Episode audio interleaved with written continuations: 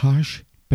Lovecraft Cazul lui Charles Dexter Ward Partea a doua, capitolul 3 În iulie 1766 s-a produs ultima metamorfoză a lui Joseph Kerwin. A fost foarte bruscă și observată de toți locuitorii orașului. Expresia de așteptare făcu loc unui aer de triumf entuziast. Negustorul părea că se stăpânește cu greu să nu se laude în public cu ceea ce descoperise, aflase sau făcuse. Dar, după cât se vede, nevoia de a păstra secretul a fost mai puternică decât dorința de a-și împărtăși bucuria, căci nu a dat niciodată niciun fel de explicație.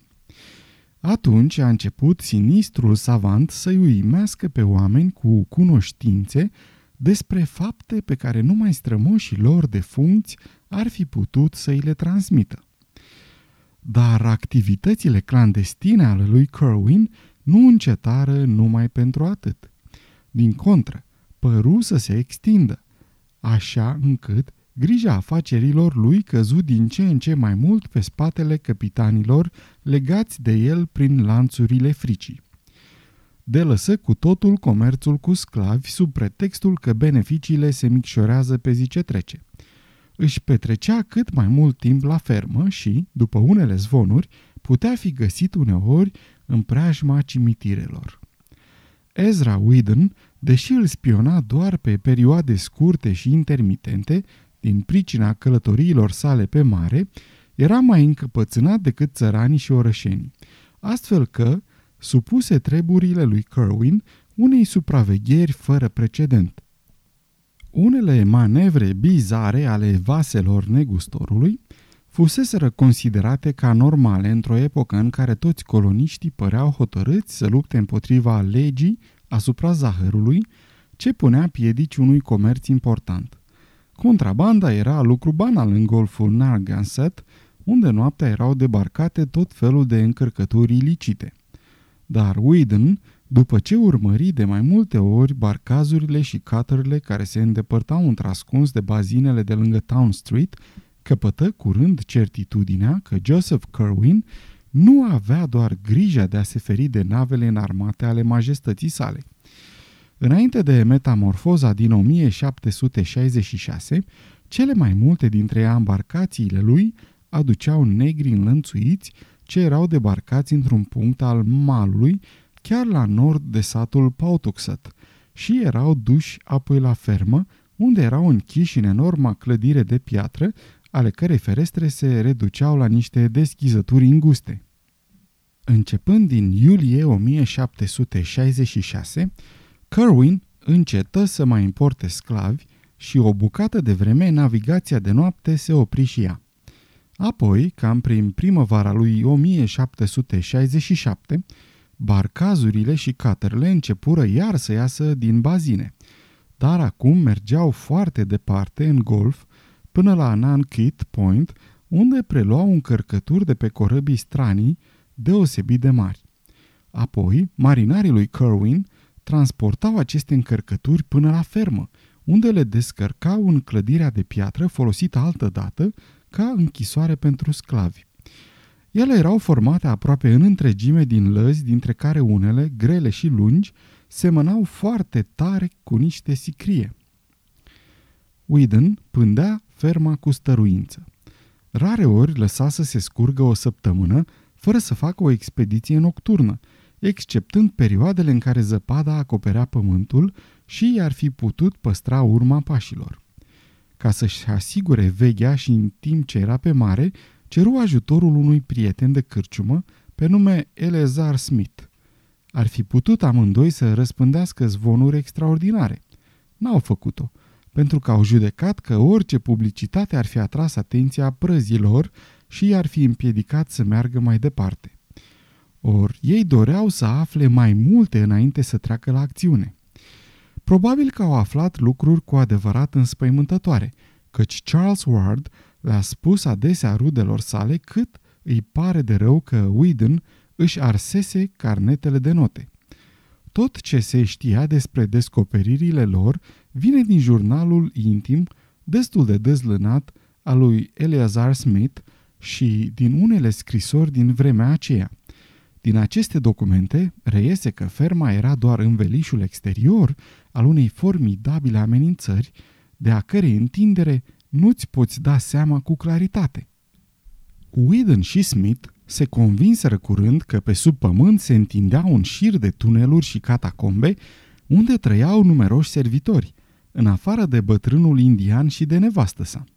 Casa propriu-zisă era o veche locuință de la începutul secolului al XVII-lea, cu căminuri enorme și cu ferestre zăbrelite. Laboratorul se găsea într-o clădire mică, expusă spre nord. Această clădire era izolată de celelalte. Totuși, judecând după vocile care se auzeau uneori dinăuntru, se putea ajunge acolo prin căile subterane. Până în 1766, vocile acestea erau doar murmure sau strigăte ale sclavilor, însoțite de ciudate invocări psalmodiate. După această dată, vocile se schimbară într-un fel ce te înfiora. Posomorâte răspunsuri afirmative, explozii de furie frenetică, gemete imploratoare, gâfâituri avide, strigăte de protest. Ele se exprimau în diferite limbi, cunoscute toate lui Kerwin, care rostea cu asprime amenințări sau reproșuri. Uneori, păreau să fie mai mulți oameni în casă. Kerwin, câțiva prizonieri și paznici acestor captivi. Unele voci se exprimau în limbi pe care nici Whedon, nici Smith nu le auziseră vreodată, cu toate că erau familiarizați cu porturile străine. Conversațiile semănau întotdeauna cu un fel de interogatoriu. S-ar fi zis că Joseph Kerwin smulgea informații unor prizonieri înspăimântați sau răzvrătiți. Whedon n-a putut nota decât anumite fraze din dialogurile în engleză, franceză sau spaniolă. În afară de convorbirile în care se discuta despre treburile din trecut ale familiilor din Providence, majoritatea întrebărilor și a răspunsurilor se referea la subiecte istorice sau științifice, câteodată aparținând unui trecut foarte îndepărtat. Într-o zi, de exemplu, un personaj ce trecea alternativ de la furie la moroconeală a fost interogat în limba franceză despre masacrarea prințului negru la Limoges în 1370, ca și cum, dintr-un motiv secret, prizonierul ar fi trebuit să știe aceste lucruri. Kerwin îl întrebă pe captiv dacă ordinul fusese dat din cauza semnului țapului descoperit pe altarul criptei romane a catedralei sau pentru că omul negru din Hotvien rostise cele trei cuvinte. Nereușind să capete un răspuns, inchizitorul recursese probabil la metode extreme, căci se auzi un țipăt formidabil urmat de o tăcere adâncă și apoi de o buvnitură. Ferestrele fiind întotdeauna astupate cu perdele grele, nici una dintre aceste convorbiri nu a avut martori oculari. Într-o noapte, totuși, în timpul unui discurs într-o limbă necunoscută, Whedon văzu apărând pe o perdea o umbră care îl înfricoșă. Ea îi aduse aminte de un personaj dintr-un spectacol de marionete prezentat în toamna anului 1764 la Hatcher's Hall de un păpușar venit din Germantown, Pennsylvania, și care se intitula Vedere a celebrei cetăți a Ierusalimului, în care sunt reprezentate Ierusalimul, templul lui Solomon, tronul său regal, celebrele turnuri și coline, la fel și chinurile Domnului nostru de la grădina Ghețemanii până la crucea de pe Golgota. În noaptea aceea, spionul, lipit de fereastra sălii din față, unde avea loc convorbirea, tresării atât de tare, încât îi alarmă pe cei doi servitori indieni care azmuțiră câine asupra lui. După aceea, nu s-a mai auzit niciodată vorbindu-se în casă, iar Whedon și Smith traseră concluzia că magicianul își mutase terenul de acțiune în regiunile subterane. Existența subteranelor era dovedită de mai multe detalii. Din pământ, în locuri îndepărtate de orice locuință, se auzeau uneori strigăte și gemete înnăbușite. În afară de asta, s-a descoperit o ușă masivă de stejar, încastrată într-o arcadă de zidărie care dădea acces la cavernele scobite în deal.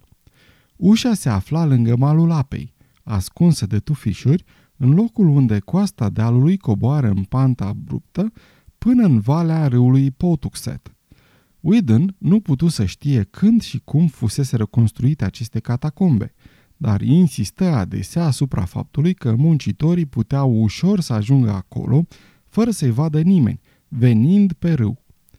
Chiar așa, Joseph Kerwin îi punea pe mateloții lui să facă treburi foarte ciudate. În timpul marilor ploi din primăvara lui 1769, cei doi spioni pândiră cu luarea minte malul povârnit al râului, să vadă dacă nu cumva apele vor da la iveală vreun secret subteran. Răbdarea lor a fost recompensată de spectacolul unor mari grămezi de oase omenești și de animale în unele locuri ale malului, unde ploile să paseră adevărate râpe. Desigur, lucrul putea părea normal în apropierea unei ferme care se ocupa de creșterea animalelor, într-un colț de sară unde se găseau nenumărate cimitire vechi indiene. Dar Whedon și Smith ajunseră la concluzii cu totul diferite. În ianuarie 1770, pe când cei doi tineri se mai întrebau încă ce trebuia să creadă și ce să facă, se produse incidentul cu nava Fortaleza. Exasperat de incidentul criminal ce distrusese vasul de pază a coastei Liberty de la Newport, amiralul Wallace, comandantul flotei vămilor, dăduse ordin să se întărească supravegherea navelor străine. În această împrejurare, într-o zi în zori, goeleta Signet, sub ordinele capitanului Harry Lesh, captură după o scurtă urmărire nava Fortaleza din Barcelona, capitan Manuel Aruda. Nava venea din Cairo și se îndrepta spre Providence. Când s-a făcut controlul vasului, s-a constatat cu imire că încărcătura lui se compunea în exclusivitate din mumii egiptene, adresate unui matelot ABC, care trebuia să vină să le preia cu un barcaz în larg în dreptul lui Nanquit Point. Capitanul Aruda refuză să dezvăluie identitatea matelotului ABC. Tribunalul maritim din Newport se trezi la mare strâmtoare, căci, pe de o parte, încărcătura nu era alcătuită din marfă de contrabandă, dar pe de altă parte, fortaleța intrase ilegal în apele teritoriale. Până la urmă s-a făcut un compromis. Vasul a fost eliberat cu interdicția de a ancora în apele Rhode Islandului.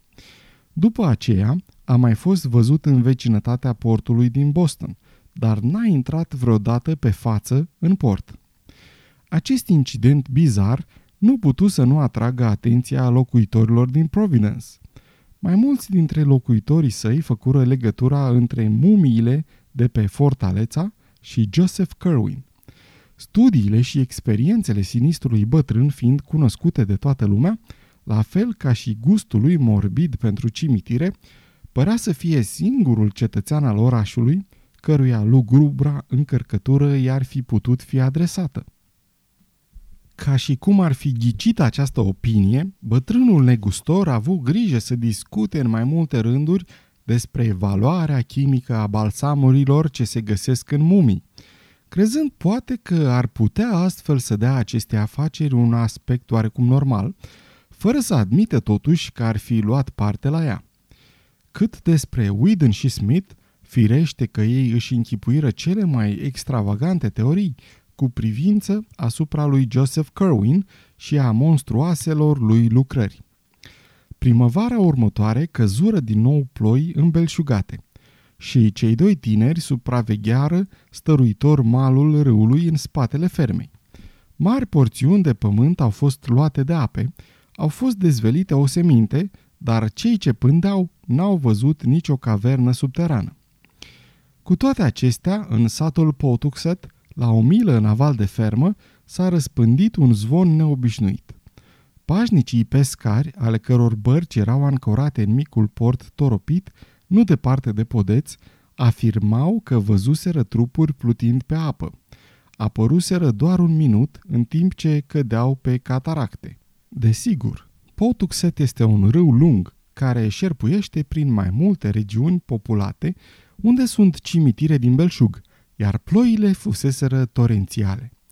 Dar pescarii au fost neplăcut impresionați de privirea de nebun a unuia dintre cadavre, în momentul când a fost aruncat de curent în josul cataractei, ca și de țipătul stins scos de un altul, care, judecând după starea lui, ar fi trebuit să fie cu desăvârșire incapabil să strige. Auzind vestea, Smith, în lipsa lui Whedon, se grăbi să meargă să examineze malul în spatele fermei, unde bănuia că s-a produs o surpare însemnată. Cu toate acestea, nu văzu nicio urmă de vreo deschizătură, căci avalanșa în miniatură formase un zid de pământ și de arbuști dezrădăcinați.